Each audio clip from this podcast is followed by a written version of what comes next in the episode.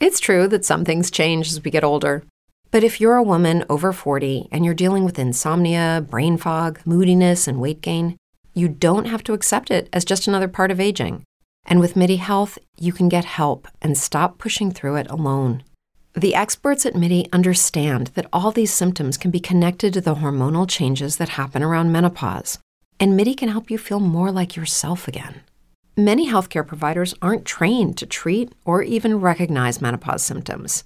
MIDI clinicians are menopause experts.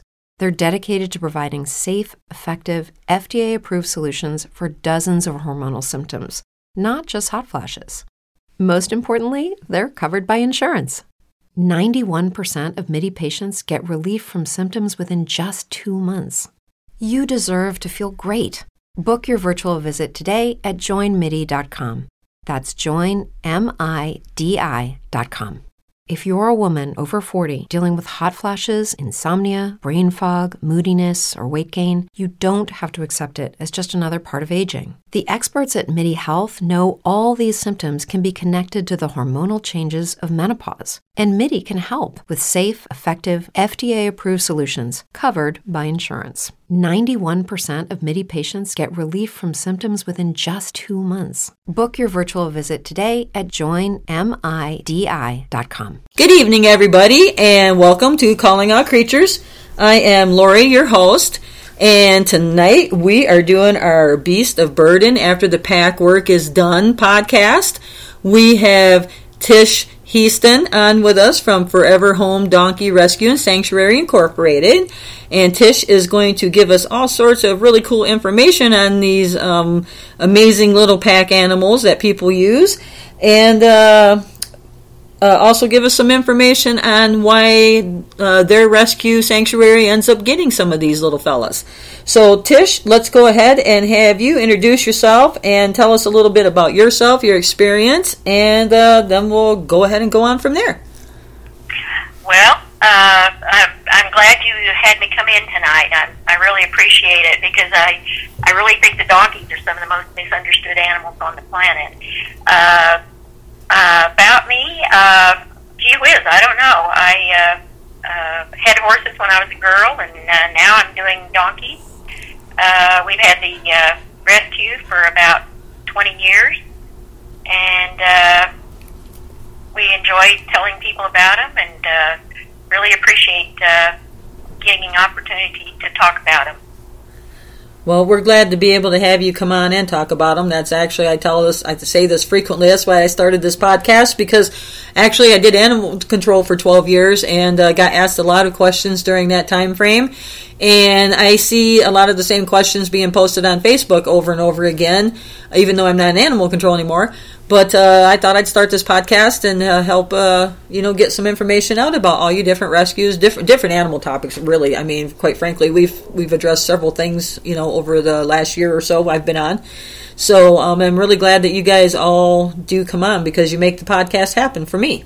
So I'm glad to have you on tonight and uh, to talk about the donkey and the rescue that you guys have. So um, you guys, you said that you guys got started about 20 years ago. Um, so the donkey rescue is actually located over over uh, Benson in the Benson area. Um, why did you guys get started doing the donkey rescue? Well, actually, uh, we started out. Uh, my husband bought me a fifty dollar donkey that was going to slaughter for my birthday, and uh, we still have him. And that was probably in 1998.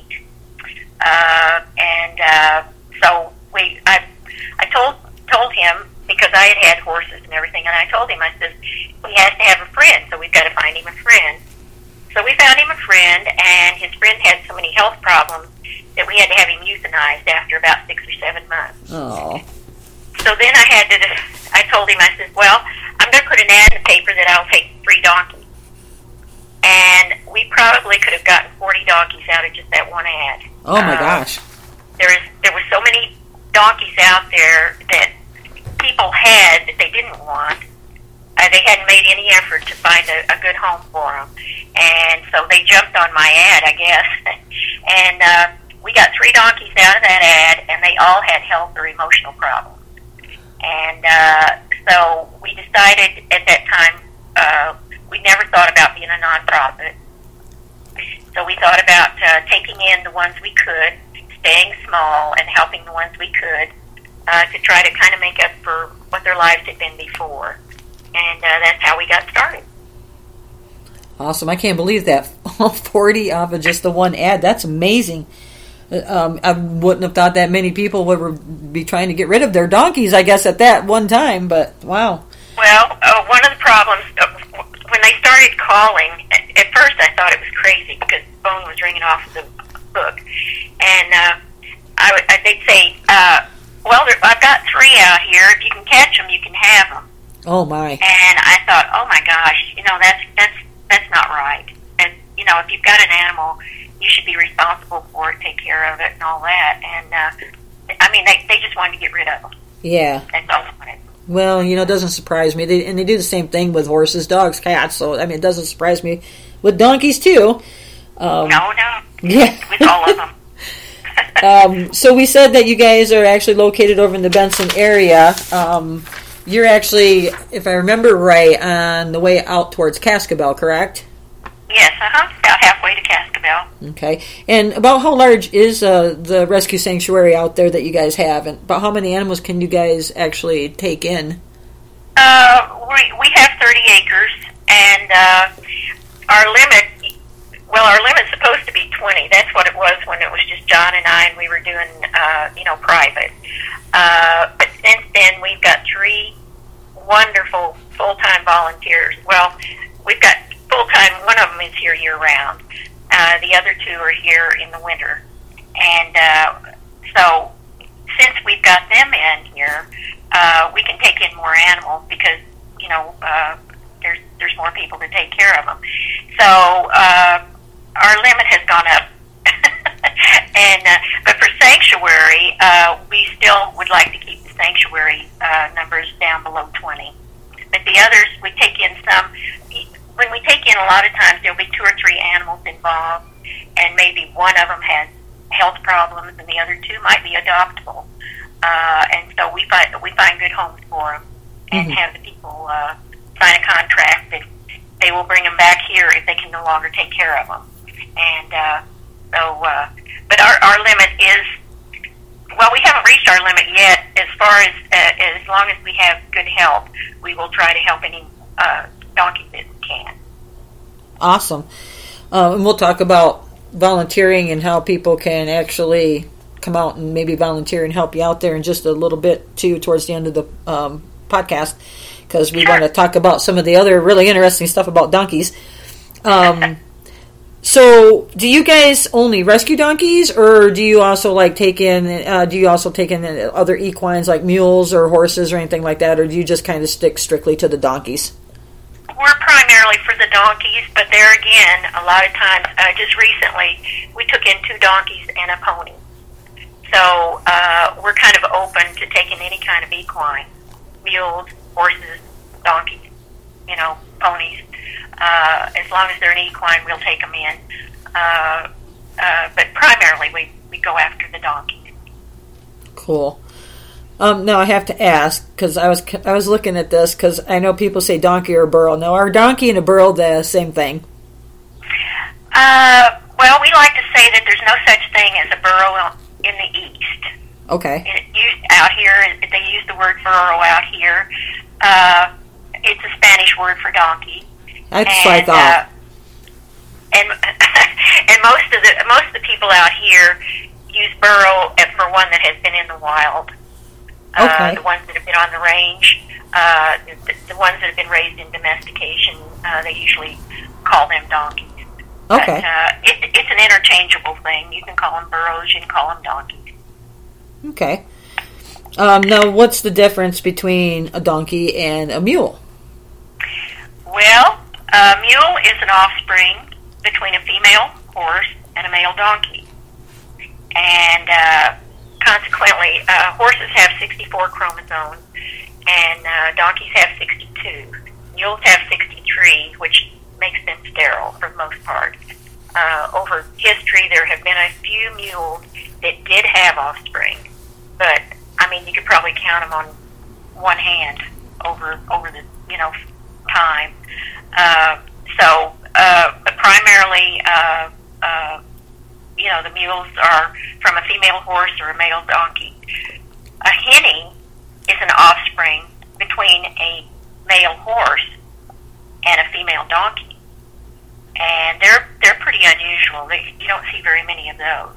Yeah. Uh, but uh, uh, I guess I guess I guess a stallion is pickier than a jack. well, you know, the long ears must scare him. I don't know, but they don't- they just don't have they don't have as many hinnies as they do do uh, uh, the uh, uh, uh, the mules. Yeah. mules. Yeah. You know, it's funny. I actually knew the difference uh, in what a mule was because my aunt had a Palomino female horse, and I don't know where the donkey came from, but she actually had a mule offspring. So, yeah, and uh, I I don't know. Actually, I'll be honest with you. I don't know who was more mean tempered, his mother or him. So,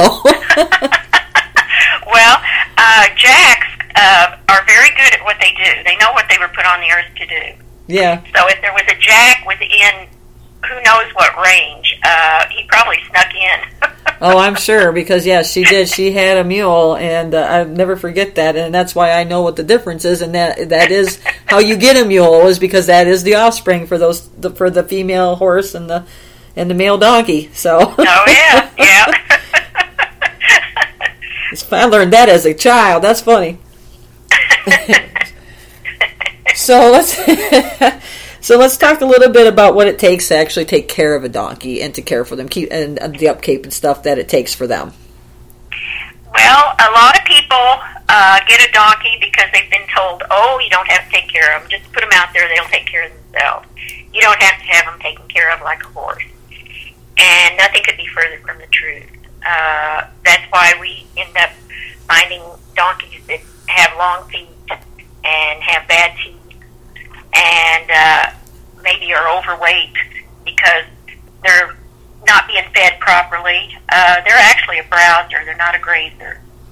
So they they actually prefer to be on the desert browse.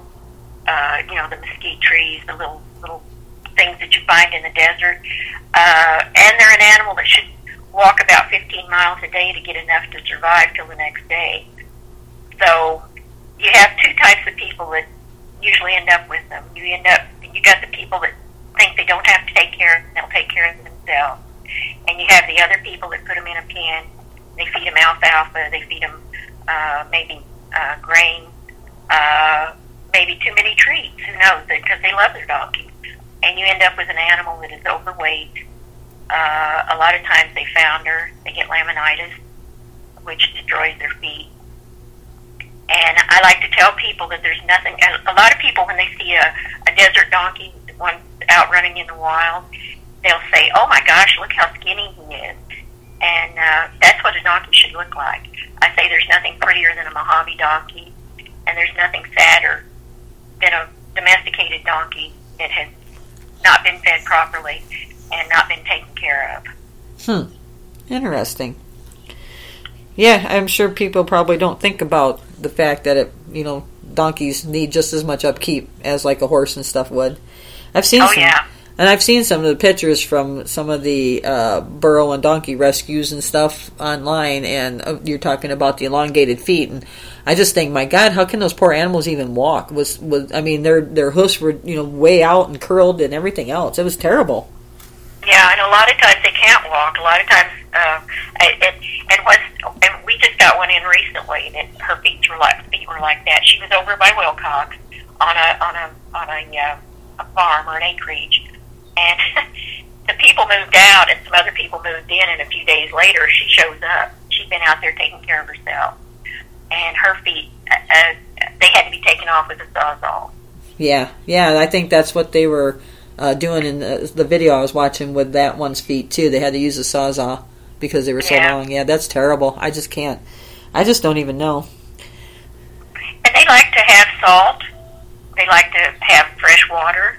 hmm uh, you know, they like to have all the all the things that that uh, you know any ma- animal would like to have.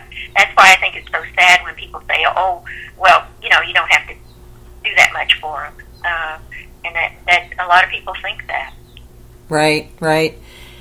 You know, I didn't think to ask him. We were actually talking about um, your rescue out there. Do you you do? I know you guys do some adoptions and then you do some sanctuary, but do you consider Forever Home more of a, a sanctuary or, or, or a rescue, or you're just kind of uh, half and half? Well, we started out basically a sanctuary. Uh, our primary objective has always been to take take the ones that have no place to go. Okay. Uh, you, you've got an animal that, that has very little value in this part of the world.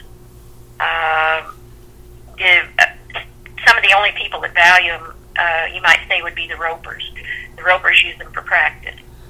And uh, so, you know, if they have no value, if they get sick, they've either got to get well or die because people aren't going to put any money into them. Mm-hmm. And uh, you know, they're they're a tough animal, uh, but they can't they can't uh, overcome you know uh, colic or some of the things that can happen to them. And uh, uh, and if people don't take care of them, they're just out there. So we try to take in the ones that are just out there. You know, the ones that that, that need need to be taken care of. Uh, a lot of times we'll, we will uh, bring them in, and uh, they're only here a few days, and we have to euthanize them Wow. because uh, they, uh, you know, they just can't be saved. But they needed to be taken out of the situation they were in, Right, right. and that's hard. That's really hard to do that because, you know, it's not necessary. So, do you get a lot of them from like the the, the Roper situation? Uh, we don't get that many from the ropers. Uh, over the years, we've got some. What happens with the donkeys that are used by the ropers uh, is they will shut down emotionally. Uh, it's the only way they've got to protect themselves, and uh, so they will shut down emotionally, and then they're no, they're not of, of any use. So uh, we, in fact, we've got one that's been here uh, over 20 years, and uh, his he was in a roping uh, school, and uh, he shut down emotionally, and they called and asked if we would take take him, and we did. He was here for over three years before he ever reacted to us or to the other donkeys. I mean, he just uh, stood around and and didn't move until one day, I guess he moved his ear or something, and nothing hurt him. And so then he just slowly came out of his shell, and he's the sweetest animal on the planet. Still likes people, but uh, he went through a pretty rough time. So they're pretty emotional animals then. They're very emotional animals. Uh, they and they they're they're to me they're more like dogs than they are like horses in the way they they interact with people. Uh, uh, you know, a lot of people think they're just little little horses, but they really are. Their their their mindset is totally different than a horse's, Mm-hmm. So and they like to be around people. Yeah. I've actually known some donkeys in uh, different places. When you know, I saw when I did animal control, and they do. They like they'd come right up on the porch and on the Uh-huh. decks and stuff because they wanted to be you know around people. Oh yeah, they learn how to open doors, Yeah, yeah. gates. So So, uh, one of the things I guess then when we're talking about them shutting down emotionally and stuff is, you know, because donkeys are known for the stubbornness and the streak and stuff, but. Um, and that, that one of the things I was reading on your you guys' page actually, but a lot of times that's just what people they're they're misconstruing that as stubbornness, and it's when the donkey is more than likely shutting down or fearful and stuff like that. Um, Well, they need to trust their humans. Uh, you know, and if if if the human is putting them in a situation that they don't understand or that the person hasn't been able to uh, make them understand what they're trying to get them to do, uh, they'll shut down. And uh, they, you know, it, it might be danger, it might be just something that they don't understand. So, as a person, you might have to change the way you're asking him to do something. So you have to put a lot of thought into it sometimes. we we have what we call donkey time.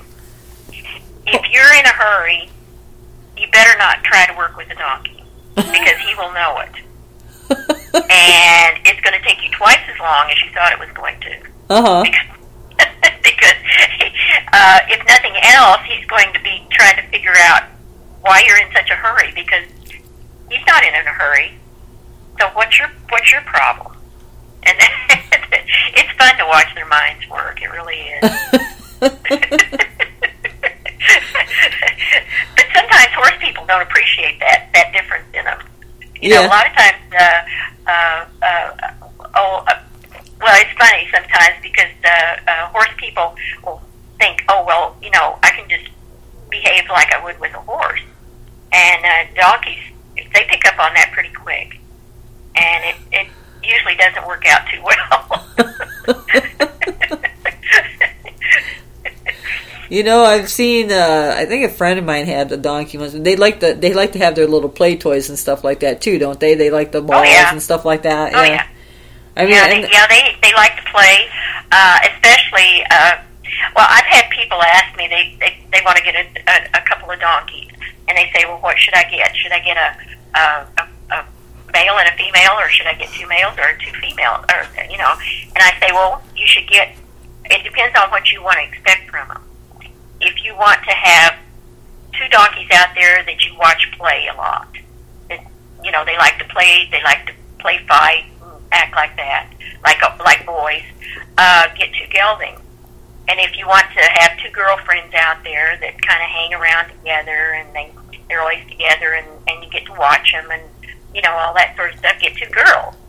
And if you want to see uh, uh, uh, like an old married couple with her leading and him following, and th- he, she's going to decide, you know, we're going over here in the sun, and so he's going to go with her, or he's going to say, well, are we going over here to get a drink? No, you don't want to get a drink right now, so he'll go wherever she goes. I said, get a male and a female, and it and it usually works out quite a bit that way. oh, that's funny. So you should you should more than likely have more than one donkey because they are a herd animal and they'd like to have companionship. Right. We uh, we don't adopt out. Actually, we do not adopt out as horse companions because if I figure that we uh, we owe them to have a friend of their own, to have a friend of their own type. Mhm. So we adopt out either two donkeys, or if there's already a donkey in the family, uh, we'll adopt out one Okay. but uh, we generally don't do not adopt out.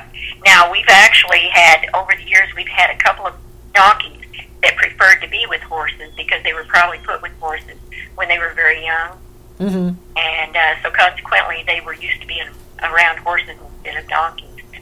And uh, but but generally speaking, we uh, adopt out two donkeys. Okay. About how long do donkeys live? What's their lifespan? Their lifespan can be 40 to 50 years uh, if they're in good health and, and, and taken care of. Uh, the average lifespan in a third world country at this time is approximately seven to nine years. Huh. Uh, they, they start working them when they wean them at six months. Uh, they have very little health care. Uh, they don't worm uh, for the most part. They're learning. Uh, there's there's two organizations in the in the world, uh, the Brooke uh, Institute and uh, the Donkey Sanctuary in England, that have uh, vans, vet vans that they have in Africa and in some of the island areas and, and different parts of the world. And what they do is they go into to the areas with these vans, and they'll set up in the middle of a small village to you know, help any of the donkeys that the people have. And the people bring their donkeys in, and they and they're showing them about things like fly masks and worming, and making sure that the equipment that they use for packing and everything uh, fits the animal. Uh huh. And uh, because most of the people, if a man in a third world country has a donkey, a lot of times he's he's a lot better off than a lot of his neighbors. Right. And so he wants to take care of that animal. He wants that animal to be able to work for him. Uh, maybe that animal, it might be miles to the, la- the closest water source, and that animal packs the water for the family. Right. And uh, so, it- you know, it, it's a vital uh, role in their family. Uh, so he wants to take care of it, but if he doesn't know how to take care of it, or if he doesn't have access to say fly masks. Uh, you know, uh, it, and, and it's just part of the learning process. Right. You know, it's awesome that uh, they're doing that and showing those people how to take care of the donkeys. That's really that's really a good prog- uh, program for them to have over there. Oh yeah, it's, it's it's a wonderful program. It's it's helping the animals. It's helping the family, uh, and you know, it's just uh, it's just something that needs to be done. Because I mean, for an animal that could live forty years to only live nine, and you know, that's that's sad. Yeah, and it says a lot that you know, and like you said, I mean, it is it's a valuable part of their family and their life. I mean, you know, when you have an animal that you have to rely on to bring water because you don't have a water source, I mean, yeah, most definitely Right. you're going to want to take care of that animal. I mean, otherwise, Oh, yeah. otherwise you might not make it either. You know. Exactly. Yeah. Wow, that's awesome though. Um, so let's actually talk a little bit about the history of the donkey and how I guess they kind of started out uh, being pack animals. Well, it, people might find this hard to believe, but they are one of the oldest known pack animals.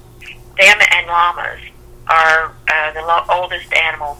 Uh, about 6,000 years Oh, uh, they've been used as pack animals. Wow. Long before horses. Horses were used as food before they were used as uh, as, a, as a uh, riding animal or a pack animal. Right. And uh, so, about 2,000 years ago, uh, when the Silk Road was running from the Pacific Ocean to the Mediterranean, uh, the donkeys were being used to haul uh, goods over the Silk Road. And uh, it was about a 4,000 mile trip. So, probably no donkeys made it from one end of the trip to the other. Huh. So they, a lot of them dropped off, or you know, and uh, um, I'm sure some of the boys got together with the girls, and uh, Right. so uh, you had donkeys from different areas uh, on the trail, which intermin, you know, intermixed the breeding, and so you ended up with different. There's about, I think there's about forty some different species, uh, breeds of donkeys. Oh wow, Uh, I didn't know that. well, uh, most of the ones we have in the United States, I'm, I'm sure a lot of people are, are familiar with the cross on the backs of donkeys Uh huh. that goes down the middle of their back and then across their shoulders. Right. Right. Uh, that's actually uh, from the Nubian wild ass in Africa. oh my. Okay. And also there is a Somalian wild ass uh, that has what we call bracelets. They have uh, stripes around their legs. Uh, they're probably, I don't know if they've been hanging around with zebras or what, but Oh. they, they have these stripes. And some of the donkeys, we have one here, uh, Boaz, that has the stripes and also has the, the uh, cross. So he's got some Somalian and Nubian wild ass in him. Uh, both of those are no longer in the wild. Uh, they they become extinct. Oh okay. Oh, that's too But you have there's there's so many different breeds. Uh, there's one called a French Patu. I don't think that's the correct pronunciation, but that's the way I pronounce it. Uh, that have very long hair. They call them the dreadlock Oh, donkey. excuse me.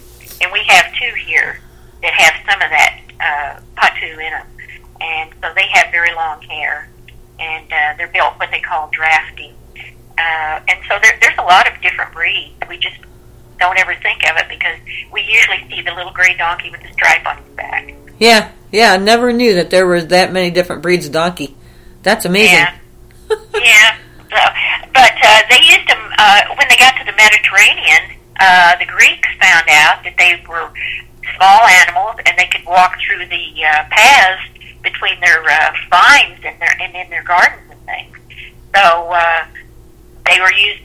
So when they got to the end of the the uh, trip on the Silk Road, there was a market for them there, and then so they started dispersing out all over, you know, the Mediterranean and all over uh, southern Egypt, uh, Europe. So uh, yeah, it was quite a. They got around. Took them a while, but they got around all over the place.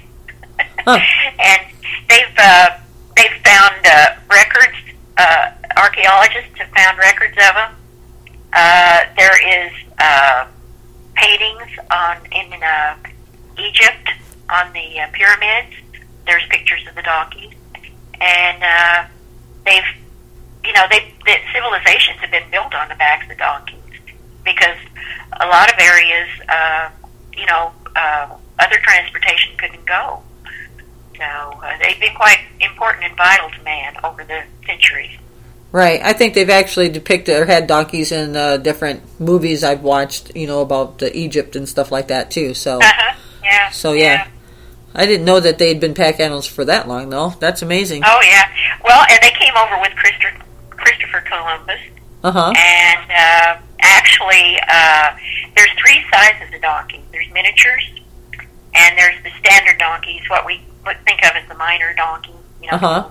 Gray donkey, and then there's mammoths. Anything over 54 inches high at the withers is a mammoth, and those guys can get pretty pretty big. Yeah. Uh, and uh, when George Washington was president, he wanted some of those mammoths to uh, breed to uh, draft mares to get the big, what we call cotton mule, uh, the great big heavy uh, built uh, mules. Okay. And the King of Spain had never let any of the mammoths come. Uh, they had two areas, Andalusia and uh, uh, Catalonia, uh, are the two areas in Spain that had the mammoths. And uh, he would not allow them to be exported out of the country. So I guess George Washington uh, uh, pleaded his case, and uh, so the king sent him two uh, Jennies and two Jacks. One of the Jacks dri- died on the trip over on on board ship, and so when they came over, he had two Jennies and uh, the Jack, and that's where the mammoth started in the United States. Huh. And uh, so that that was, I guess, if you're president, you can ask for stuff. Hey, and that's a pretty good piece of trivia. How many people know that George Yeah. Washington got the mammoth donkeys over here going, you know? there you go. Yeah. Father of our country, bringer of mammoth donkeys. there you go. And and uh, the Spa- Spanish when they came over here, uh, they had a lot of uh, the donkeys with them when they were uh, coming through on their conquest, and uh, it was you know they they've they've been around for a long time.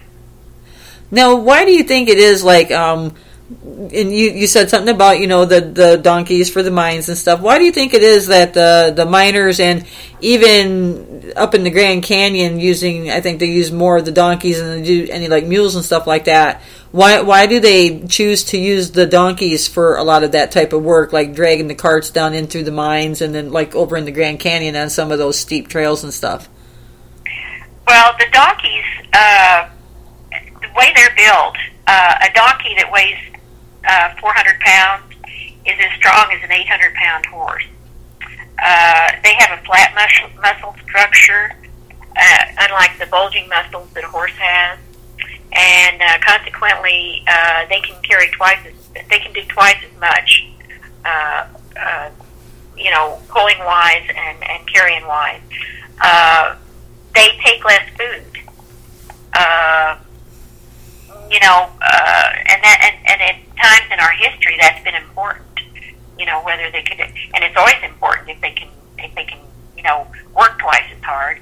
Uh, they can take the heat better because they're a desert animal, and so that's important a lot of times.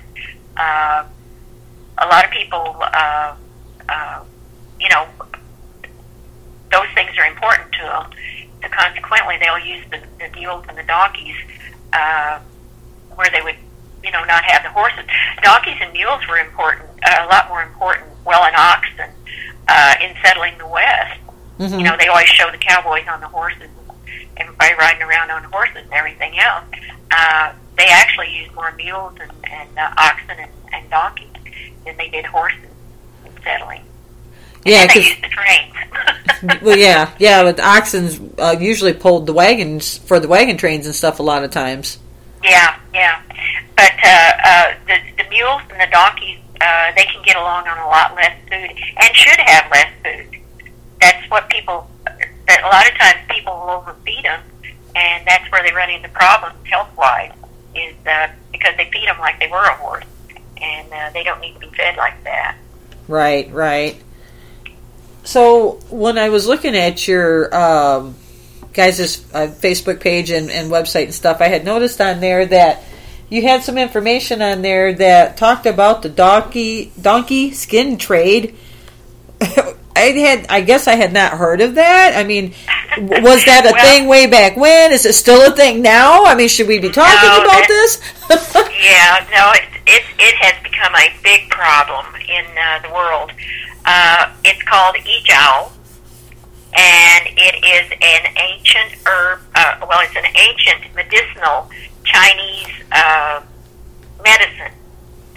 And uh, they use the skin of the donkeys to uh, make a gel that is used in a lot of uh, of their me- me- medicinal stuff, uh, and it's it's supposed to be a uh, mm, how would I say this? Uh, the guys like to take it uh, in China.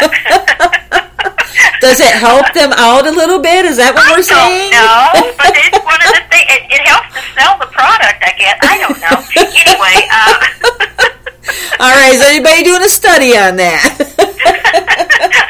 well, anyway, uh, we uh, uh, it in the last.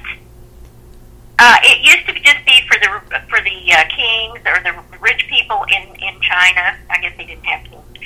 Uh, Emperor? but, uh, yeah, there you go.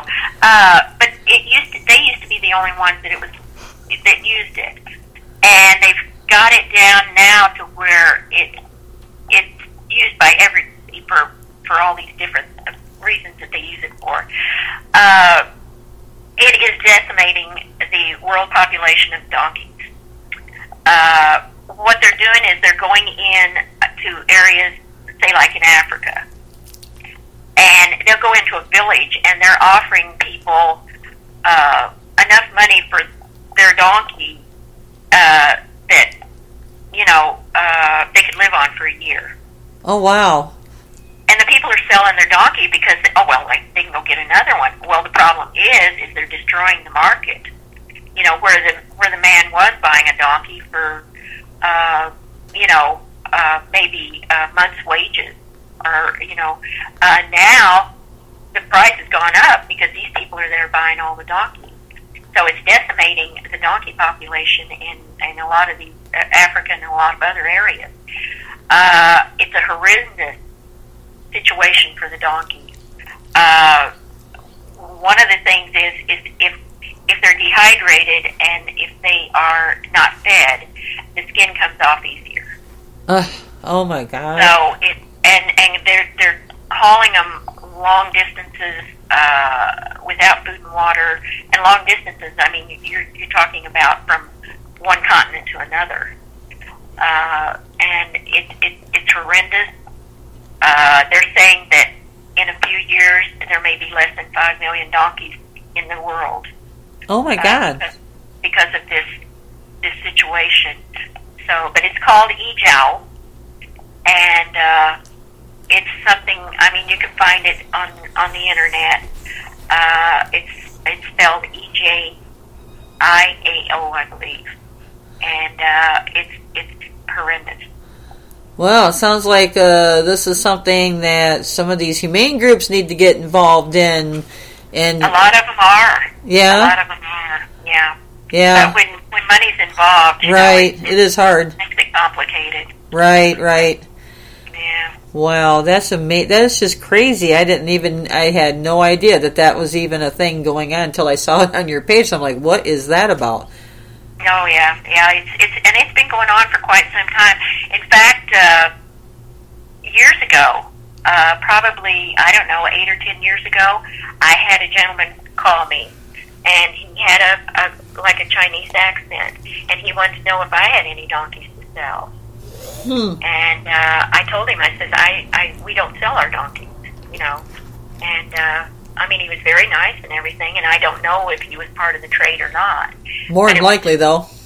Yeah, it was just it was it was an unusual call, Right. and uh, so Wow. Well, that's good information out there for all you people that have donkeys. If you don't want that kind of thing to happen to them, don't be selling them to maybe some shady people out there. they're Wow. out there, unfortunately. You know, there is, and you know, and why I, and I don't mean this in any kind of a derogatorily or racist type way just to cover my butt out there with everything going on nowadays, but, um, you know, it just seems like for whatever reason, the Chinese, I, I just don't understand. I mean, they got the, you know, it's the dog meat. I mean, you Oh, know, yeah.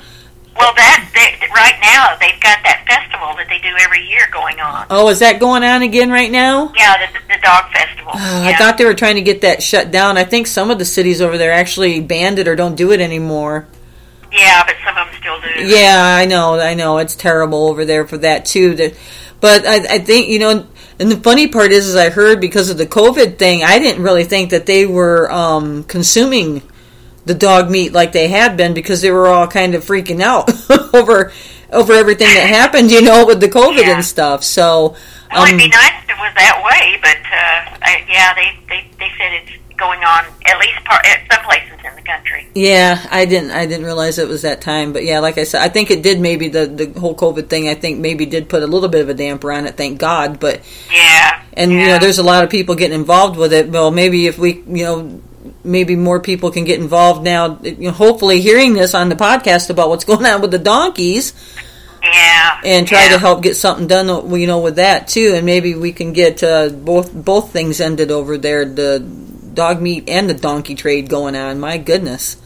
That worked for me. Yeah, I mean, you know, hey, you never know. I mean, we're making they're making big strides in trying to end the cosmetic testing and stuff, and even some of the cosmetic uh, in, uh, giants are all about now trying to end their cosmetic testing because they do realize, you know, it's not a good thing, it's inhumane, and they have other ways of, you know, doing their testing and stuff. They've come a lot further now, so Oh yeah, um, yeah. yeah, yeah, because I, I Right, yeah. Well, we just talked about it. I had my Animal Cruelty Part 2 podcast on a few weeks ago, and uh, uh, Kelly Pinkleton from HSUS, we were talking about, uh, just touched on it a little bit because she actually isn't one of the people there that are involved in that so much. She has coworkers that are. So um, I'm going to see about maybe getting one or two of them on to possibly actually talk about that and get a little more in depth. But it's a, like I, but getting off track there. But it's amazing just some of the uh, strides you know that are being made when you can get enough people to you know get together and uh, try to make a difference. I mean, you know. Well, and just like you said about the donkey skin trade, people don't know about these things. They don't know what's going on, Right. Uh, unless unless they run across it or or somebody tells them about it or something like that. And uh, you know, and most people are good people. Most Yeah. people want to do what's right, but if they don't know about it, uh, even if they did want to get involved, they don't have any way of knowing that it's even happening. Right, exactly. So hopefully we're remedying that just a little bit tonight. I mean, I don't know how many people will actually listen or download this, but hopefully it'll get out to a few people, and those few people will spread the word a little bit more, and and it, you know the ripple effect will happen. So Yeah. that's always a good thing. what- that's what makes change. Exactly. That's exactly right. So hopefully we'll be making a little bit of change here tonight for for some people and involving themselves in the donkey skin trade. My God, amazing. yeah. So um, I want to talk a little bit uh, about uh, you mentioned you do have some volunteers and stuff out there. Um, so what about volunteers and donations? Um, how might a person go about uh, becoming a volunteer out there with you? Um, and I know pretty much any rescue always loves to get the, the monetary donations because it does help with the vet bills and stuff like that and buying things. But uh, besides monetary donations, what other kind of donations could you guys use out there as well? So, Well, we can always uh, uh, have people come out and uh, grooming. I love to have people come out and groom because that's when when we get in the day to day, you know, taking care of the donkeys, feeding the donkeys, doing this with the donkeys and that with the donkeys. Grooming is the last thing we get to. And if people could come out and and uh, groom on the donkeys, that's that would be great. The donkeys love it. The people love it, and uh, you know, it's just, it's just a, a neat way for them to bond. Uh, we have feeding and grooming, and we have trails to maintain, uh, shelter construction, uh, cleaning. Uh, knocking down cobwebs would help. I've, been noticing lately the spiders have been really, really busy. Uh, but I mean, there's there's always something to do. Uh, there's never enough time in the in the day, and I like to have people come out and do stuff with the donkeys because you know most people that's what they want to do. They want to pet the donkeys or play with donkeys or something like that, and and the donkeys love it. So uh, you know, if people want to come out and do stuff like that, that's great. Right. Uh, donations are, are well, they're getting more important than they used to be. Uh, because when we were private, uh, John and I took care of, of the expenses for the most part. And uh, but now that we're a nonprofit, uh, I guess that's going to change. So we just became a nonprofit in February, and so we're kind of new to this. We're, we're really not not sure how this is going to go. But uh, uh, you know, so donations are always appreciated. Uh, carrots and animal crackers. You know, when people come out, if they want to bring some carrots and animal crackers, uh, the donkeys really like that. I bet they do. hey, Well, we're getting like it. attention and food. We're good. yeah, that. Oh, yeah, they love that. Uh, and actually, uh, I don't know if anybody knows about donkeys' uh, eating abilities, but they will eat just about anything. And uh, you sure they're not mixed with goats then? well, actually, they and goats have a lot in common. Believe me. Uh, uh, years ago, we had a, a, a, a people that would used to send us potatoes every year, and uh, once a year we'd get this box of potatoes that they raised. They were potato farmers, and so we went to town one day and we came home and the uh, potatoes had been delivered, and the the FedEx or the UPS guy, where he had put it, the donkeys could reach through the fence and get to them. There were potatoes strung everywhere, but the box was gone.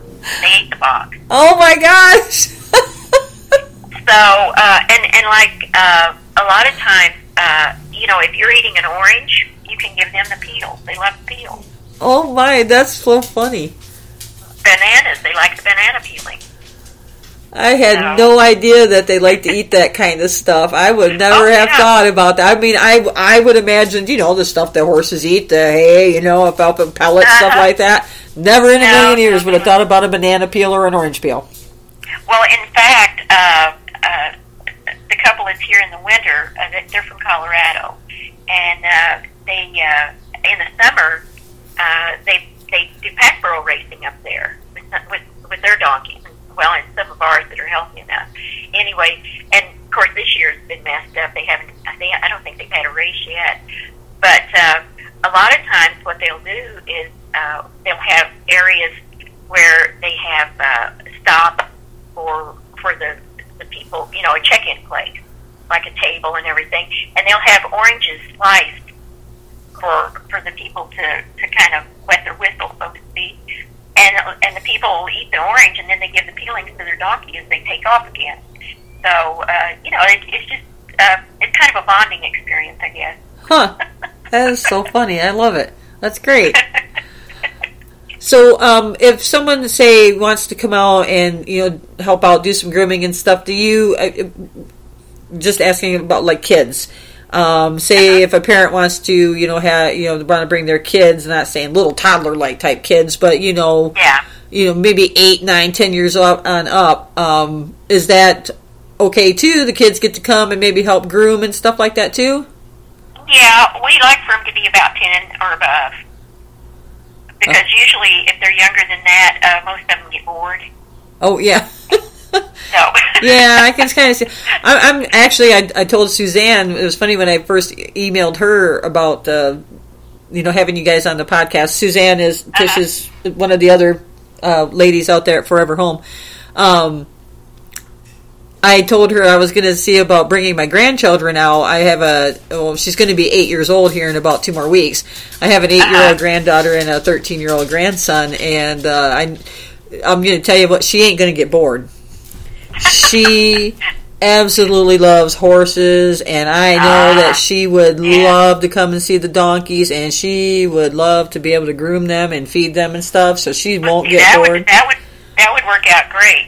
Uh, the, the, the ones I'm talking about are the usually it's boys. Well, yeah, yeah, I can- you know, I think my 13 year old grandson's actually going to like it too because I was talking to him about it, and he actually seemed like he was kind of excited to come out and see the donkeys and stuff Yeah, too. but a, but a seven or eight year old boy. Yeah, yeah, they would get a little more bored. I can see that. If you can't, you know, Actually, we yeah, actually we had uh, one time we had a, a group of kids here from a from an organization, and uh, they were they were you know seeing the donkeys and everything else. Well, a couple of the boys got bored, and so we have a, a little uh, mini mule here that uh, uh, when we got him, he had. Well, I don't think he'd had a very good life, and he, he's become very independent throughout his life, and uh, he's not sure that people really need to be messing with him. So he's he's kind of hard to deal with. He's actually one of Suzanne's favorites. She she's bound and determined that she's he's going to be her buddy and she's going to be his buddy. but anyway, so th- this day these boys decided they were going to chase him. uh oh. And so they took off running after him, and he took off running. And so e- everybody was kind of watching this deal, you know. And you get, we got to watching him, and Casper, he's white, so we, we call him Casper.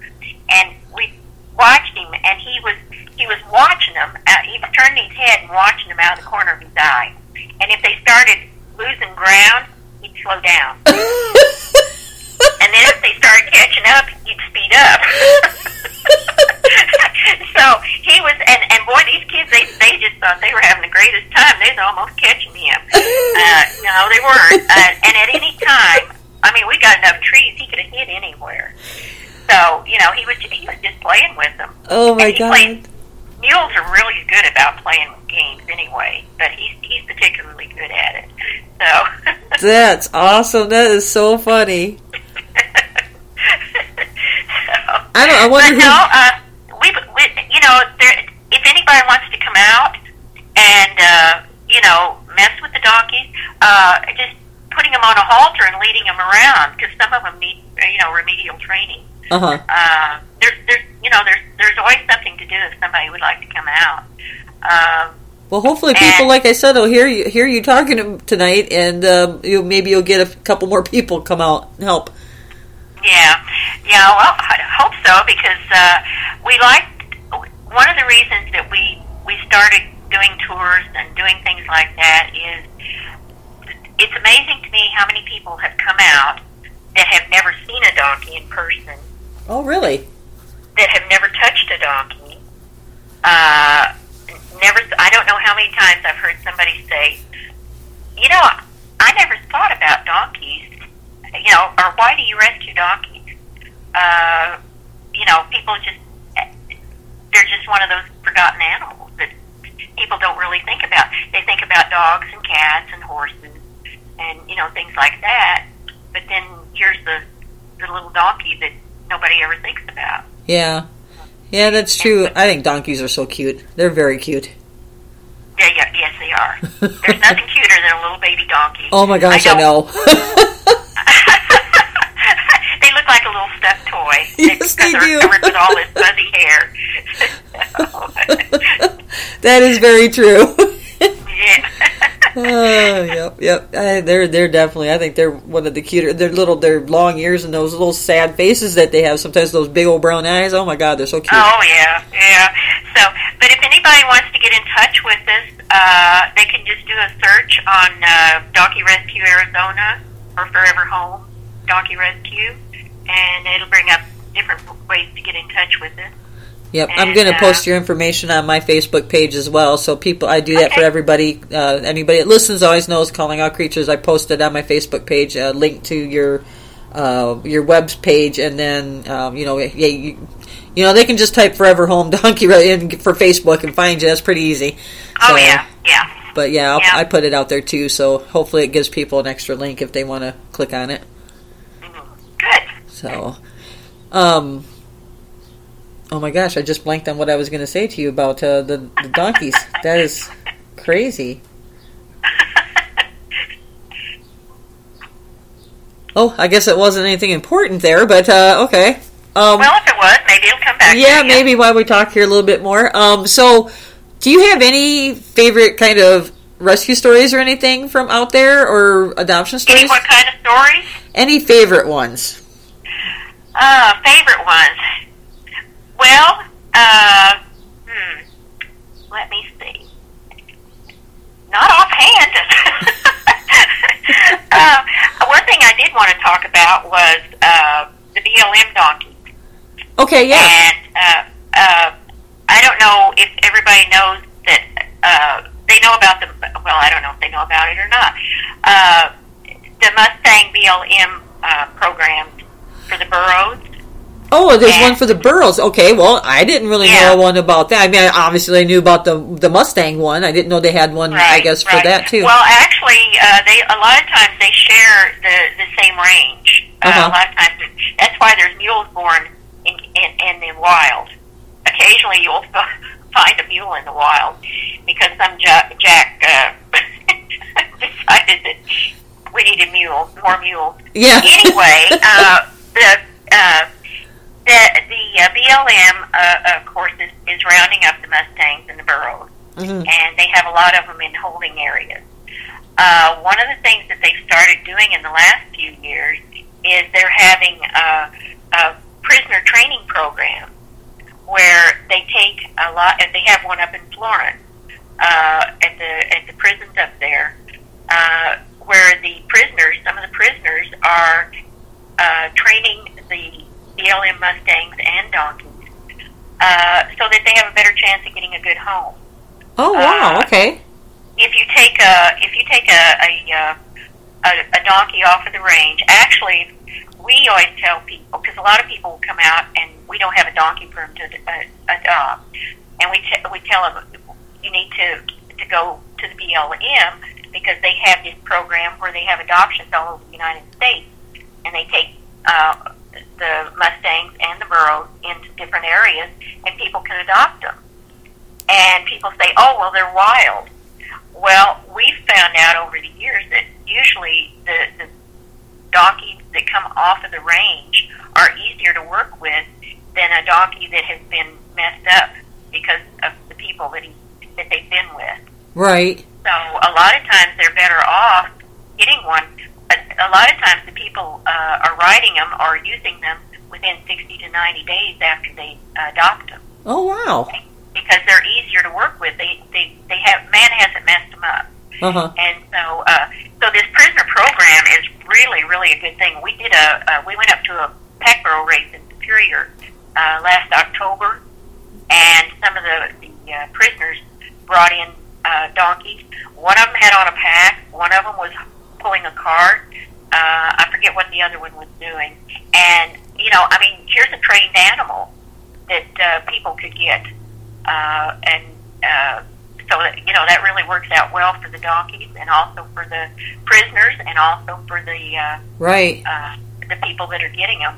Because a lot of times, because people are told that you know donkeys don't take any care, you don't have to do anything with them. Uh, a lot of people that don't know anything about them uh, will get one.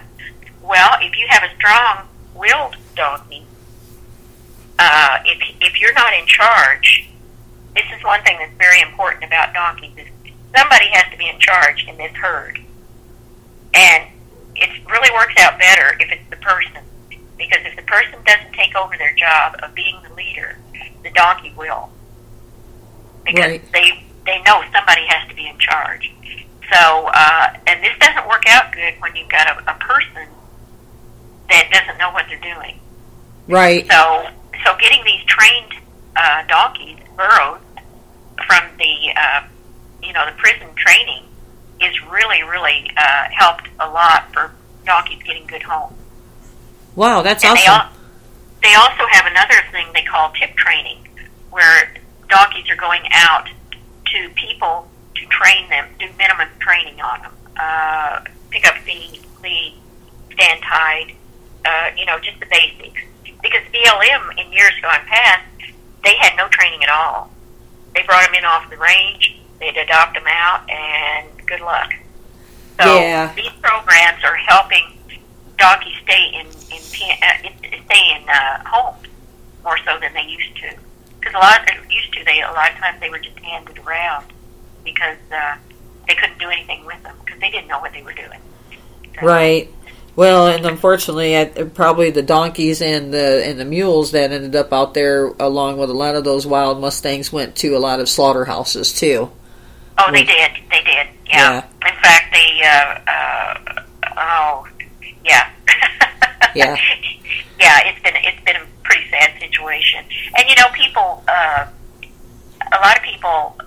Uh, you know, yelled and clapped and thought it was great when there were no more slaughterhouses in the United States. Uh, but the problem there is is just as many are going to slaughter; they're just being hauled farther. Well, yeah, they'll. There's, there's, there's slaughterhouses in Canada and there's slaughterhouses in Mexico. Yep. And uh, so you know, the same amount are being slaughtered.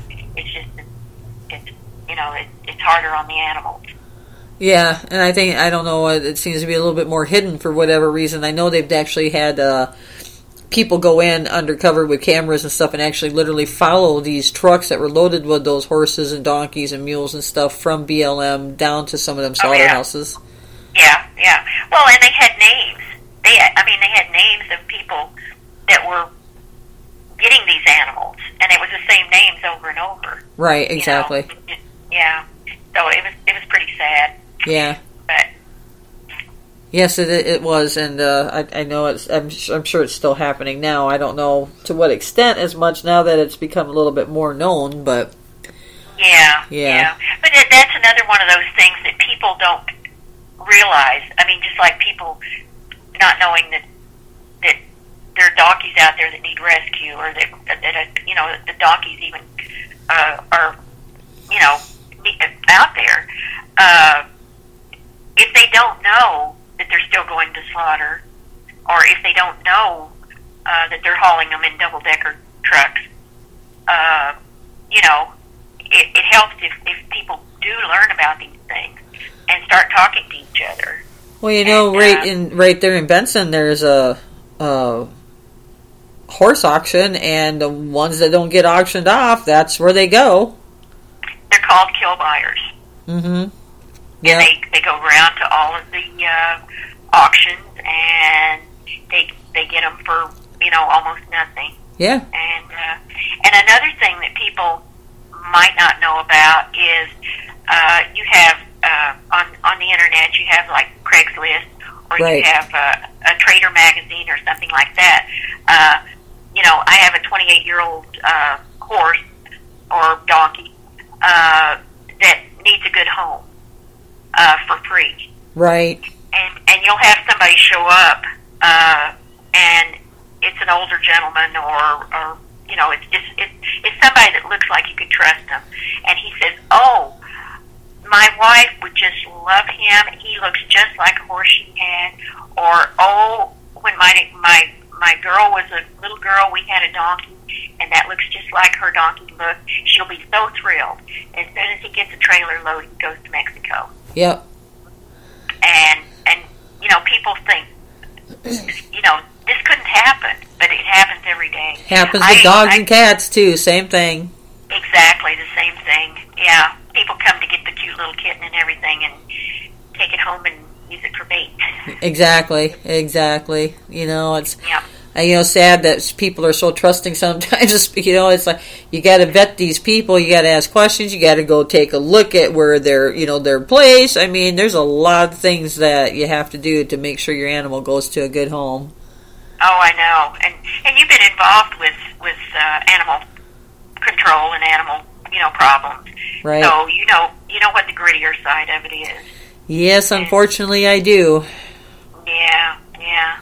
So, but most people don't. I mean, you know, they they go to work, they go to school, you know, they take care of the kids, uh, you know, watch a little television, whatever, yeah. play a little baseball. I don't know, and uh, you know, they never think about it because they've never had to. Right. That's why you know I was when I started in animal control, my kids were still younger. I mean, my daughter was a, a young teenager, and my son was wasn't a teenager yet when I started. So um, they kind of grew up in that world, you know, more or less. And I, I took them to the animal shelter with me. They helped me clean on the weekends that it was my time to clean and and stuff yeah. like that. And they, my son helped me um, uh, with adoption events and stuff, he'd uh, Uh-huh. c- come with me to PetSmart and stuff like that. So, you know, they got brought up in that world, so they they knew the things that could happen and what happens Yeah. to a lot of animals in shelters. You know, all these Yeah. people that just think they miraculously make it out. Well. Yeah, not so much. I mean, when there's no No. one that's going to take them, it's really hard, you know, to try to. I mean, a lot of shelter. Don't get me wrong. A lot of shelter, including myself, when I was managing the Benson shelter, a lot of us um, made a lot of changes. We did things differently. We were more proactive. We did Yeah. everything possible to either get them adopted, get them to a rescue, whatever we could do to keep from having to put anything down. You know, no one. A lot of uh, shelters have gone from euthanizing for space because it's just. I mean, it's not right. Number one, No, but you know, people don't understand though. I mean, and and you, you know, kind of know too because you're doing the rescue and the sanctuary end of it. You know, you only got so much room. You can only Right, take right. so many animals, and it's Well, hard to get that that- across to the public. They just think that rescues like yourself and the dog and the cat one, they just like have this infinite amount of room to take these animals in, and Yeah. they don't. So it's hard to get people to know that. Reason, yeah, that's one reason why we try to have a limit, or why we tried to have a limit whenever we were. It was just John and I, you know, by ourselves, because most, I think, most of the people that end up being hoarders didn't start out that way. Right. No, a lot of a lot of them don't. You- You're right. They don't. They they, they end up that way. you know, and you got this what's what's one more attitude, and then people find out that they take animals. Well, they either bring them in and hand them to them, or they let them out in their yard, and you know, take off and, and Yep. leave them there while the person takes care. And and I think I think most of them. I mean, it's easy to say, "Oh, a hoarder is a horrible person," and I don't think they are. I think most of them just get overwhelmed Well, yeah, they do, and they don't even realize that they're being a hoarder and they're doing anything wrong. I mean, I've been to some seminars on that because of the animal control stuff. Luckily, I was able to attend some of that stuff, and one of them actually, there was a psychologist there um, doing the presentation, and yeah, they don't even know why people hoard, and so if they can't really figure it out, how can you really? You can't really. I mean, you can help them some, but I mean, you can't, you know, get them past it because you don't even really know what's causing it. But yeah, a lot of people don't understand that they're not actually helping the animal out. Um, they're not No, getting it the vet no. care. They think that they're literally saving that animal. So yeah, it yeah, is- but to what? To a horrible life with a hoarder. yeah, uh, yeah, exactly. I mean, yes, that's exactly what it ends up being, and uh, you know, it's just hopefully you know people will keep reporting situations like that, so that you know people like you and, and animal control officers and stuff can go in and get them out of those situations. We actually have Yeah. one here locally, kind of going on that I've been hearing about involving um, goats and stuff. So. Um, yeah, I think there's going to have to be some phone calls made about that to at least take a look at the situation and make sure it's not going in that direction because it's kind of sounding like it is. Oh So, boy, yeah. Yeah. Well, and you know, one problem is, I know with with donkeys and horses, they're classified as livestock, right. which in past years that's what they were. In this day and age, they are actually more of companion animals. And I think one of the problems that we have is most people think of them as companion animals, but the the laws and the rules think of them as livestock. Yeah. And I think a lot of times that causes the problem. You know, people expect more from the system, and the system is in a position to, to give. Right. And I don't think we're ever going to get that changed either because the ranchers aren't going to stand for Not in Arizona. No, no. Ranchers But- aren't going to stand for that out here. No, but I've had a brilliant idea for years. If I knew somebody that could do it, uh, if if they could have miniature donkeys, mules, and horses classified as companion animals, I don't know if the ranchers could complain about that. You know, here's the thing. Uh, in- in- interesting you say it like that because of the miniature part. Miniature horses are already classified as service animals. Uh, yeah, yeah. Ponies, miniature But- horses. So why But if couldn't? somebody if somebody out here has got uh, got a hoarding situation, they will be treated as livestock. Right, I, but that's what I'm saying. Since ADA already, recognizes like the miniature horses as like service animals, they actually get a few extra protections there because if they're actually a service animal, if not, no. Yeah. But like you're saying, with the miniatures like that, why couldn't we do something more along those lines like that? Yeah, the legislature could, if they could change them to companion animals. well, uh, you know what? Maybe I know that's the uh, well, I know the ranchers would say it was putting the camel's nose the but you know, maybe it is. I don't know. Well, but, uh, You know, there's a person we could start. ask that question. I could, I could, I could ask that question um, of Kelly up there at HSUS and see what she says about that part of it. Because, you know, they they've been fighting. You know, they fight a lot for the livestock and stuff like that. You know, the cows, the pigs, and all that stuff. She'd probably be the one that'd be the better one to be able to answer that type of a question on what the chances would Yeah. be for something like that. Because she'll know.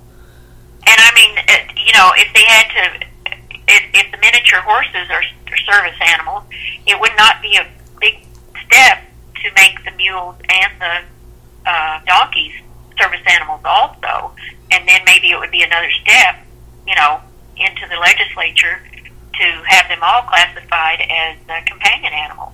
Yeah, I don't know. I don't know either. somebody smarter than me. They might, you know, they might be able to do something maybe for the service animal thing for the miniature donkeys, but you know, with the ADA, you also have to kind of take a look at, you know, those animals are going to be brought into other types of situations. Like, I mean, those animals are allowed on planes and in restaurant, you know, all that kind of stuff. So, I mean, you start talking about a bigger animal like a mule or even a regular sized donkey to a mammoth. You're, I don't know if they'd go for that because they wouldn't be able to fit in some of those places. see, that's why you could do it with the miniatures. But right, and that's yeah, yeah. yeah. They could maybe do something there. Yeah, Yeah. yeah, and then try to go from there. Oh, you never know. Yeah. It's it's you just never know until you ask what could happen. You, I mean, what's the worst that can happen? They say, "Well, no, we're not going to be able to do something like that." I mean, we're already there, Hey. so Whatever works. yeah. I mean, hey, you might get a different answer. They might say, "Well, you never know. We might be able to get something done with the miniature th- stuff." So Yeah, uh, there you go. Exactly. And the ranchers couldn't complain about that, I wouldn't think. Well, I wouldn't think they would. I mean, they don't really use. I mean, well, except for like you know what you're the roper thing. I don't really think ranchers so much use miniature donkeys in their working day to day stuff. You know, rounding up no. cattle and stuff like that. I can't see a rancher out there on a miniature donkey trying to round up his cattle. So I'm sure the donkey would could probably carry him, but Th- That's an interesting picture. I know, right? it's okay, burrito. We'll be all right. oh, well. oh my goodness, that that would be an inter. Oh, I could just see that portrayed as a Wild West painting, you know. oh, rancher on miniature donkey. Yeah, that'd be great. Oh Yeah. my goodness. You know, I actually remembered what I was going to ask you. Um, Oh. Yeah, uh, j- beyond the like the donations and stuff like that, do you guys also hold any types of events to uh, help out with like the donations and stuff? Like, I know, you know, I I I've talked with uh, uh, horsing around rescue and stuff out here for the horses, and they do like you know trail rides and I mean obviously that's horses, but they do trail rides and you know different events to help them out with different things. Do you guys do anything like that at Forever Home? Uh, well, not a. We go to parades, Mm-hmm. uh, and that that's. I mean, we we we don't uh, solicit donations per se. In other words, you know, we, we're just in the parade. Uh, a lot of times, we'll set up a table at at uh, uh, different events. Mm-hmm. Uh, like out, out at Empire Ranch last year, we were out there uh, and set up uh, a table and brought took some donkeys out there. We have an open house on the first weekend in December in conjunction with the uh, Cascabel uh, uh, Community uh, Fair. Uh, since we've been a private all these years, we haven't really solicited that much Right. and we just became uh, a nonprofit in February. So we're still trying to wade through the weeds, trying to figure out what's going on. And uh, When you guys do parades, do you have like any banners or anything that uh, kind of says who you guys are when you're in the parades? Or oh yeah, yeah. Uh, in fact, uh, we finished second in the uh, Tucson Rodeo Parade this year. oh, awesome! Congratulations! Well, thank you. Yes, we got a trophy and everything. Hey. We've been trying for three years, uh, for well, this was the third year we had tried to be in that parade, uh, and uh, we uh, uh, the, the first year we did about half of the parade, and it, it got all messed up. It was it was it was kind of funny in a pathetic sort of way, and then uh, uh, last year uh, it was rainy and cold and windy, and we had 19. We were going to have 19 donkeys in the parade, and we had handlers for them, and people had bought outfits, you know, cowboy outfits and hats and the whole night. I mean, we were ready to go, and I had to make a decision the night before because they said the weather was going to be bad the next morning, and I had to make a decision on whether to haul donkeys in open trailers in the rain and the wind and the cold Oh no. or not. And so I had to, we canceled. Right. Yeah. And so and then last year I'm not or this year I don't I don't remember how many we had. I think we had about like fifteen. And we got second place, so we were quite proud of ourselves. That's actually pretty awesome. Um, three years, but And- you know that's awesome.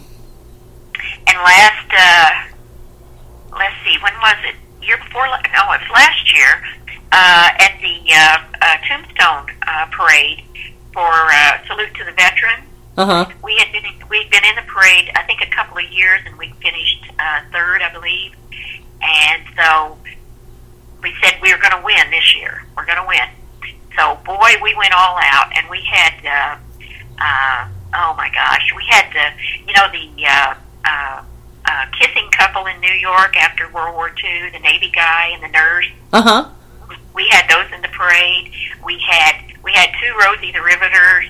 We had uh, oh I forget what I think we had uh, uh, General MacArthur. We had a, uh, a girl from uh, oh a USO girl, you know, Uh-huh. in a pretty dress and all that sort of stuff. We had all sorts of people from from wars, different wars. Oh, awesome. And, uh, so and by golly, we won. So- Wow, that's actually pretty cool. That's actually really cool. Yeah, actually, we're going to be in the. There's a parade. Uh, I think it's October the tenth. Uh huh. Uh, I'm not sure on that. Suzanne or Linda would know that. Uh, but I think it's in October. Uh, they're going to. Uh, we, whatever. We were supposed to be there this spring at the Tombstone Parade, Uh huh. but that was canceled because Right. of the uh, COVID. So uh, I think it's in October. Uh huh. And uh, so we're going to be in that parade. So we'll be down at Tombstone. We'll set up a table. We'll have our banners. We'll have our dressed donkeys, our dressed people, and we'll hopefully win another trophy. You'll have to email me when it gets closer to that and let and remind me so I can come over to Tombstone and watch that because I'd like to come watch it and uh, and I'll throw that up there on my Facebook page too and put it out there so Okay. people know to come look at it. So yeah, email me and remind me about that. I'd like to come over there and watch that. That'd be kind of that'd be neat to see. Well, having donkeys in a parade can get interesting Yeah. because there's, there's such a thing as donkey time, Uh huh. and there's such a thing as what is that on the on the uh, street? I've never seen that before, and I'm not going close to it. or they will just uh, no i've walked far enough. I don't want to walk anymore. So uh, you have to be able to cajole. You have to be able to talk donkey sometimes. Or you have one that like one year i was uh, walking uh, one of ours his name's buddy brack. And uh, we were at, in the back of our group well he decided he wanted to be in the front of the group and so by the end of the parade, I was exhausted. I'm trying. When they get like that, you have to turn them in circles. So we actually probably went twice as far as anybody else in the parade. So, so it, yeah, donkeys in a parade can be interesting. You know, it's funny when you said that. What's that in the road over there? Uh, yeah, I've never seen that before. I don't want to go by it. I actually have a dog like that. Oh, do you? Well, see, you know what I'm talking about. yeah, he's actually he's, he's about the size of a miniature donkey too. I'll be honest. He's part pit bull, part mastiff, so he's a pretty big boy. And Oh my! oh, yeah, boy. yeah. So literally, Yeah. yeah, he does that. they they run into that uh, when they're doing the pack burro racing in Colorado. They run into that. Uh, you know, they'll have this race that's either it's somewhere between six miles and twenty nine miles long, Uh-huh. and you're running this donkey and everything else, and boy, you're in a good position, and you're going to finish really, really good. And there's there's a finish line, and he's he's never seen it before, Right. and he won't go across it. nope, never seen it. Don't want to go. Nope, not, not going.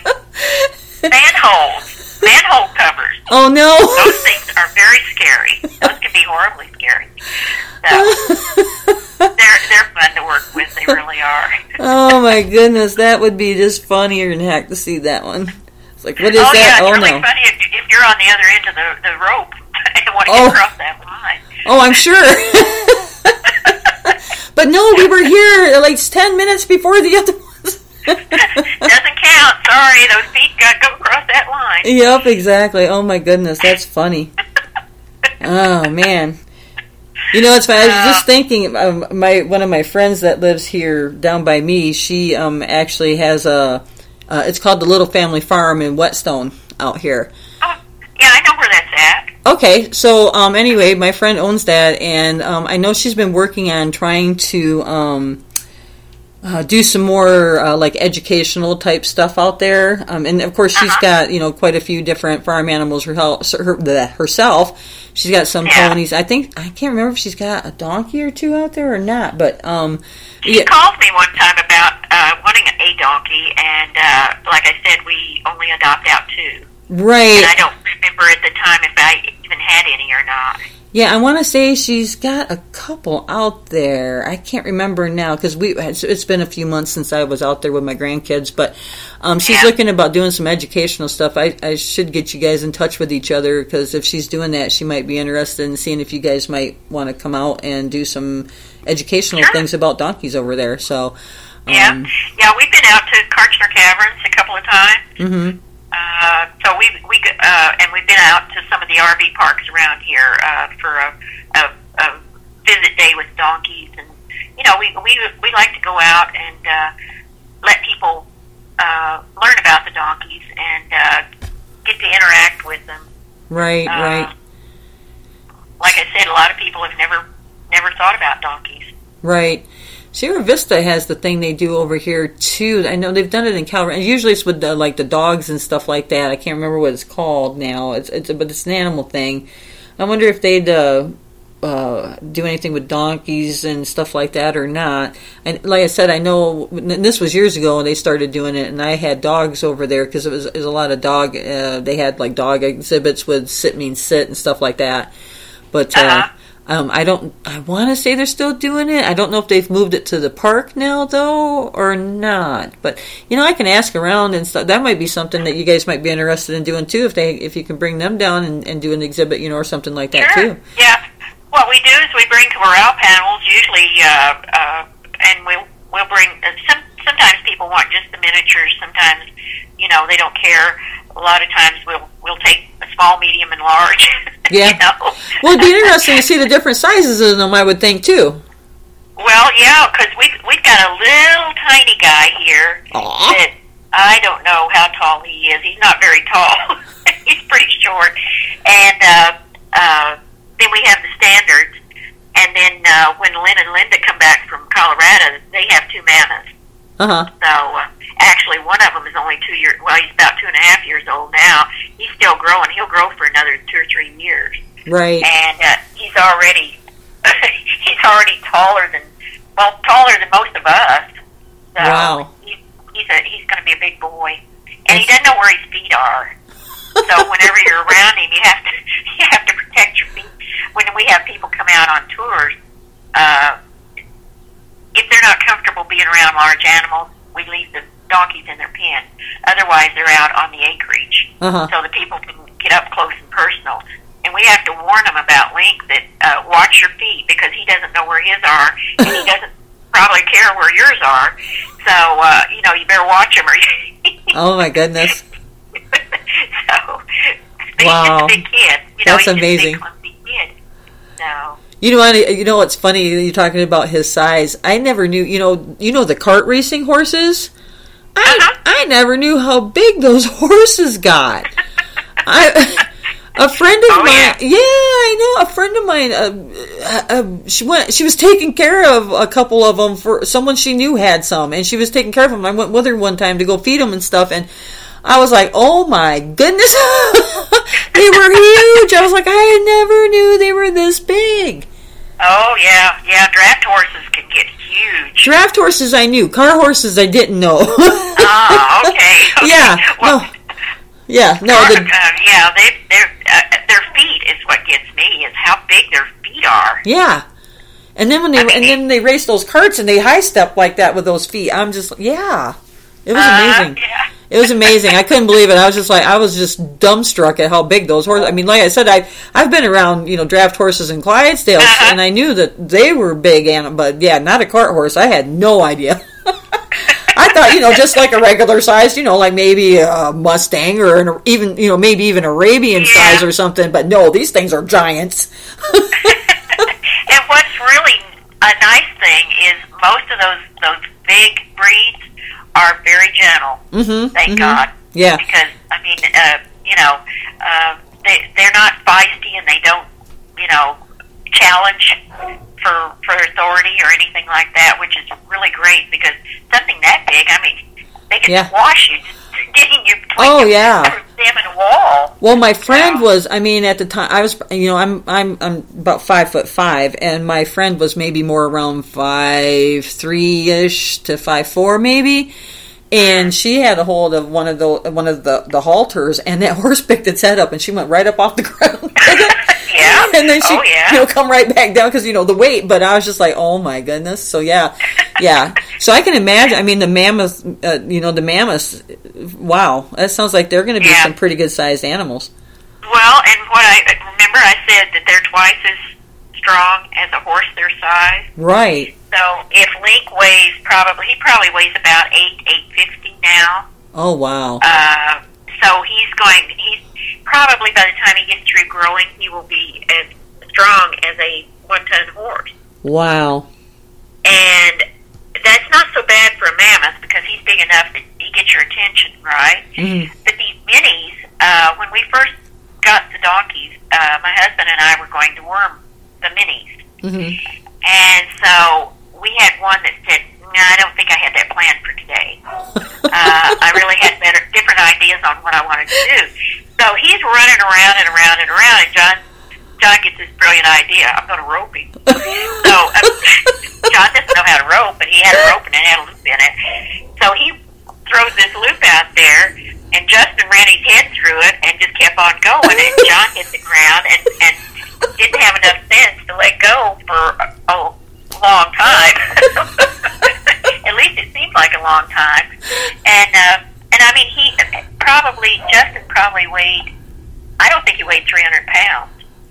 So and and John's you know normal size for a human being, so he weighed about 175, 180, and he just took him scattering across the dirt like. probably turned around and looked at him like, "Don't you have enough sense to let go?" you know. And when they're already moving and they run their head through that, that you, you get yanked Oh off yeah, your feet. yeah, he built up speed, so he was already going. you know, it's- I had a similar encounter with a dog I was trying to catch once. I, I, I'm not kidding. I had my loop stick out there, and I don't even know. I got. I. It wasn't lucky for me, but it was. The dog ran right into the loop, and he kept on going and took me off my feet. And you've Uh-huh. seen you've seen Keanu Reeves in Matrix when he twists through the air.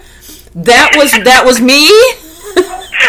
and then I landed on all them goat heads and stuff on the ground, and my elbow. Oh yeah, God. Yeah. That Oh, was. boy. I can imagine his, his. That was so much fun for me. I can imagine how much fun John had. Well, he he stayed on the ground, but he he's kind of digging a furrow. yeah. So, just kind of plowing with plowing with him. yeah. oh well. Oh, the my good old goodness. days. yeah. Oh, the fun people have, isn't it? I know. I know. Oh, my goodness. what we do for fun. I know, right? I've seen some Yeah. funny things, but yeah, that's that's great. Well, Tish, it's getting to be about that time. Um, well, there? I have enjoyed this. I hope some people learned a few things they didn't know about, and Oh. uh, maybe next time they see a donkey, they'll remember some of this and uh, enjoy the pleasure of having of being around a donkey. Yeah, I hope so too, and I hope uh, some more people heard about the donkey skin trade thing too, and will maybe Yeah. start uh, uh, paying a little more attention to that as well, and being a little bit more careful about Yeah, who well, you're. there's, there's a lot of information on the internet about it. If if if they uh, just donkey skin trade will probably bring up more than they want to know. Oh, I'm sure and it will. it's on my uh, on my uh, blog. Uh, there's also a, a link. Right, right. So, um, and like I said, I'll throw the link up for uh, the Forever Forever Home uh, Donkey Rescue and Sanctuary up on my um, Calling All Creatures Facebook page. So you guys, if you're there and you want to go to it, you can. And you can also search them out on Facebook. They are on Facebook, and they post some really cute pictures of the donkeys. In fact, Oh, I- in great. fact, I don't know if you noticed, but on the announcement, those are your donkeys in the picture. well, I tell you what, unless you've got the whole donkey, it's hard to tell who's who. it's a picture of Uh, a group of them. There's like four or five of them, I think, standing at the fence. At Yeah, fence. well, uh, but but you know, uh, people will uh, send me a headshot, or or Lynn and Linda will send something from Colorado, and I'll say, "Who is that?" And they get insulted because they think I ought to know my own donkeys. Well, unless you got the whole donkey, you know, it's kind of hard to tell. It's a gray donkey or it's a brown donkey. Right? I was gonna say, they look a little bit more similar in the face, don't they? Yeah, the face is. If if I've got the face, I can usually tell. But uh, if it's just a partial of the body or something, I I no, I lose it. oh, okay, okay, yeah, oh, that's understandable. I guess it would be a little bit harder to tell from just a partial body shot. But how dare you not know that partial donkey? but anyway, if anybody uh, is interested in coming out and visiting with the donkeys, uh, just tell them to get in touch with us, and uh, uh, we'll try to make it happen for them. Yeah, you guys, it sounds like uh, it would be a really fun, interesting time to go out there and interact with those donkeys. I, like I said, I, I'm going to make an appointment and go out and take my grandkids because I think they're just going to enjoy the heck out of it and love it. So, especially my granddaughter because she, like I said, if you've got kids that like horses and stuff like that, then they Yeah, would definitely yeah. enjoy going out and taking care of the donkeys and playing with them and feeding them carrots and stuff. So, There you Um, go. Well, I don't think anybody ever leaves without a smile on their face. I'm sure they don't. I mean, that's got to be some of the funnest funnest times to be out there to do that because, yeah, I mean, like you said, they've got personalities, so I'm sure it's got to be. Oh yeah, yeah, And they love to have people come out. They when a car drives in, you can almost see them go on alert. Yeah. so, oh boy, here they come. You'll You see all these little so- donkey heads and long ears swiveling. yeah, exactly. oh my goodness!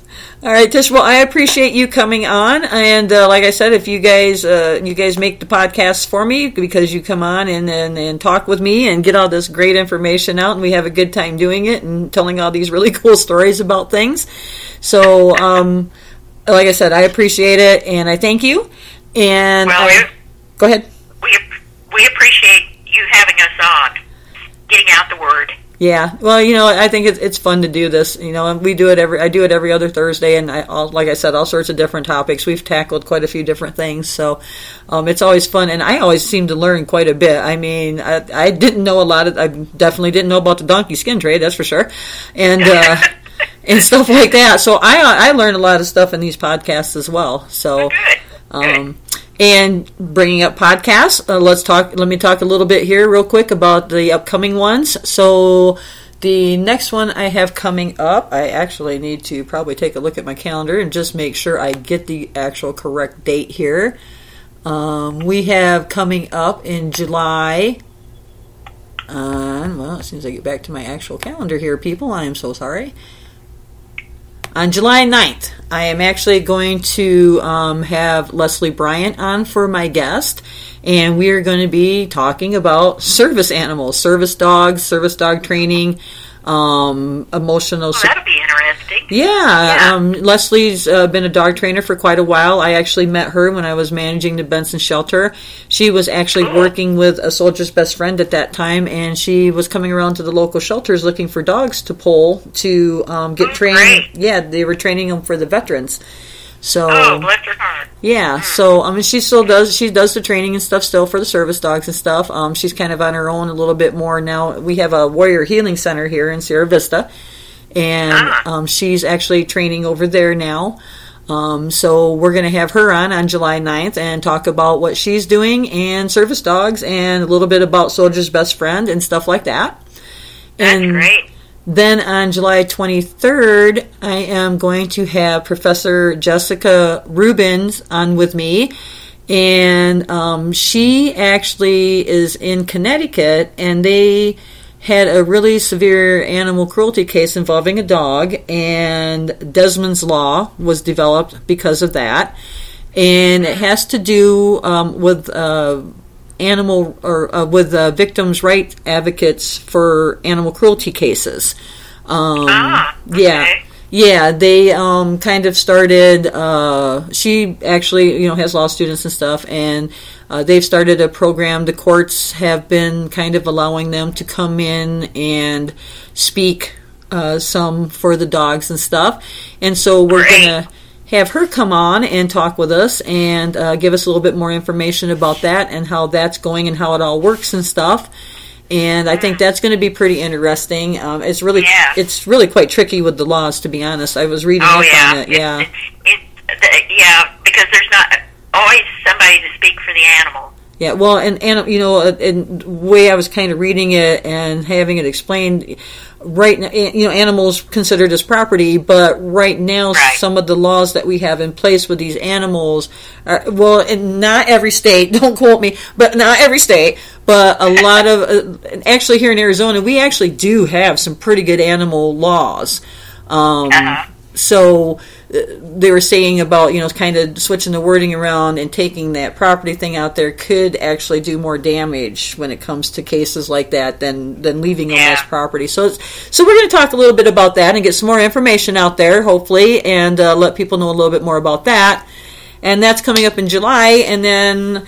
Um, uh, so far, I've gotten scheduled. Uh, my next one coming up in August is actually going to involve uh, squirrels and the squirrel rescue. And Oh, uh, cool. yeah, so we're going to Oh, talk about squirrels. I, think that's going to be a really fun podcast as well. So Oh yeah. yeah, Wow. So we got some good podcasts coming up, everybody. I hope you all will tune in and listen to them. Um, again, we're on many different platforms. I've said this, uh, I don't know how many times now. It's on my Facebook page, but if you don't want to actually listen to us live here on Spreaker, you can listen to us also on um, iHeartRadio, Apple iTunes, Google, Spotify, and there's a couple other ones out there as well. Um, you can listen to us on uh, all all recorded shows and stuff. So um, you can listen to us anytime. You don't actually have to listen to us live. If you guys do go to the Spreaker page, though, I would really appreciate it if you would press that follow button and become one of my followers and let me know that you're liking the show. Um, I also am open to you guys going on my Calling Out Creatures Facebook page, posting any comments, thoughts, ideas, concerns you would like to post, or email me at callingoutcreatures19 at gmail.com. Um, more than happy to hear any thoughts or anything like that. And you know, you guys' ideas, that's actually where I got the idea for um, uh, the uh, Squirrel podcast was um, actually Tamara that was on for the Sugar Glider podcast has contacts, and so she put me in touch with her friend who does has the squirrel rescue. So yeah, so uh, you know it works really well. So um, yeah, if you guys have any ideas or any rescues that you know of that you would be uh, liking me to have on, I'd be more than happy to contact them. If you want to get me some contact information for them, I'll contact them. See if they want to come on and talk. So anyway, so we got some good ones lined up, and you know the times. It's always the same time, six uh, six to seven thirty ish or so. If we go till eight, that's cool too. Don't really have too much of a set limit here, but anyway. All right, everybody, we're going to get off here for now, and I hope you all have a good evening. Um, stay safe out there. The world is crazy right now with everything going on between COVID and protests and fires and oh my gosh, there's just so much stuff going on right now. I hope everybody stays safe out there. Um, wash your hands, do your social stuff, your distancing. Uh, you know, if I guess if you aren't not opposed to wearing a face mask, wear a face mask, and and it, it does help protect others as well as yourself. Sometimes you just never know what's going to help because they don't even know. I don't think they keep changing their minds. So um, just do what you think you need to do to stay safe and keep healthy. That's all I can say. Uh, be careful with those big fires out there that are burning right now. The one in Tucson, there's some up by Phoenix. Um, Yeah, it's getting it's getting crazy out there, guys. So just stay safe. That's all I ask. And with that, we will say goodnight, and hopefully you guys will listen in on the next podcast. Have a good night, everybody. As humans, we're naturally driven by the search for better. But when it comes to hiring, the best way to search for a candidate isn't to search at all. Don't search, match with Indeed. When I was looking to hire someone, it was so slow and overwhelming. I wish I had used Indeed. If you need to hire, you need Indeed. Indeed is your matching and hiring platform with over 350 million global monthly visitors, according to Indeed data, and a matching engine that helps you find quality candidates fast. Ditch the busy work. Use Indeed for scheduling, screening, and messaging so you can connect with candidates faster. And Indeed doesn't just help you hire faster. 93% of employers agree Indeed delivers the highest quality matches compared to other job sites, according to a recent Indeed survey. And listeners of this show will get a $75 sponsored job credit to get your jobs more visibility at Indeed.com slash podcast. That's Indeed.com slash podcast. Terms and conditions apply. With the Lucky Land slots, you can get lucky just about anywhere. This is your captain speaking. Uh, we've got clear runway and the weather's fine, but we're just going to circle up here a while and uh, get lucky. No, no, nothing like that. It's just these cash prizes add up quick. So I suggest you sit back, keep your tray table upright, and start getting lucky. Play for free at LuckyLandSlots.com. Are you feeling lucky? No purchase necessary. Void where prohibited by law. 18 plus terms and conditions apply. See website for details.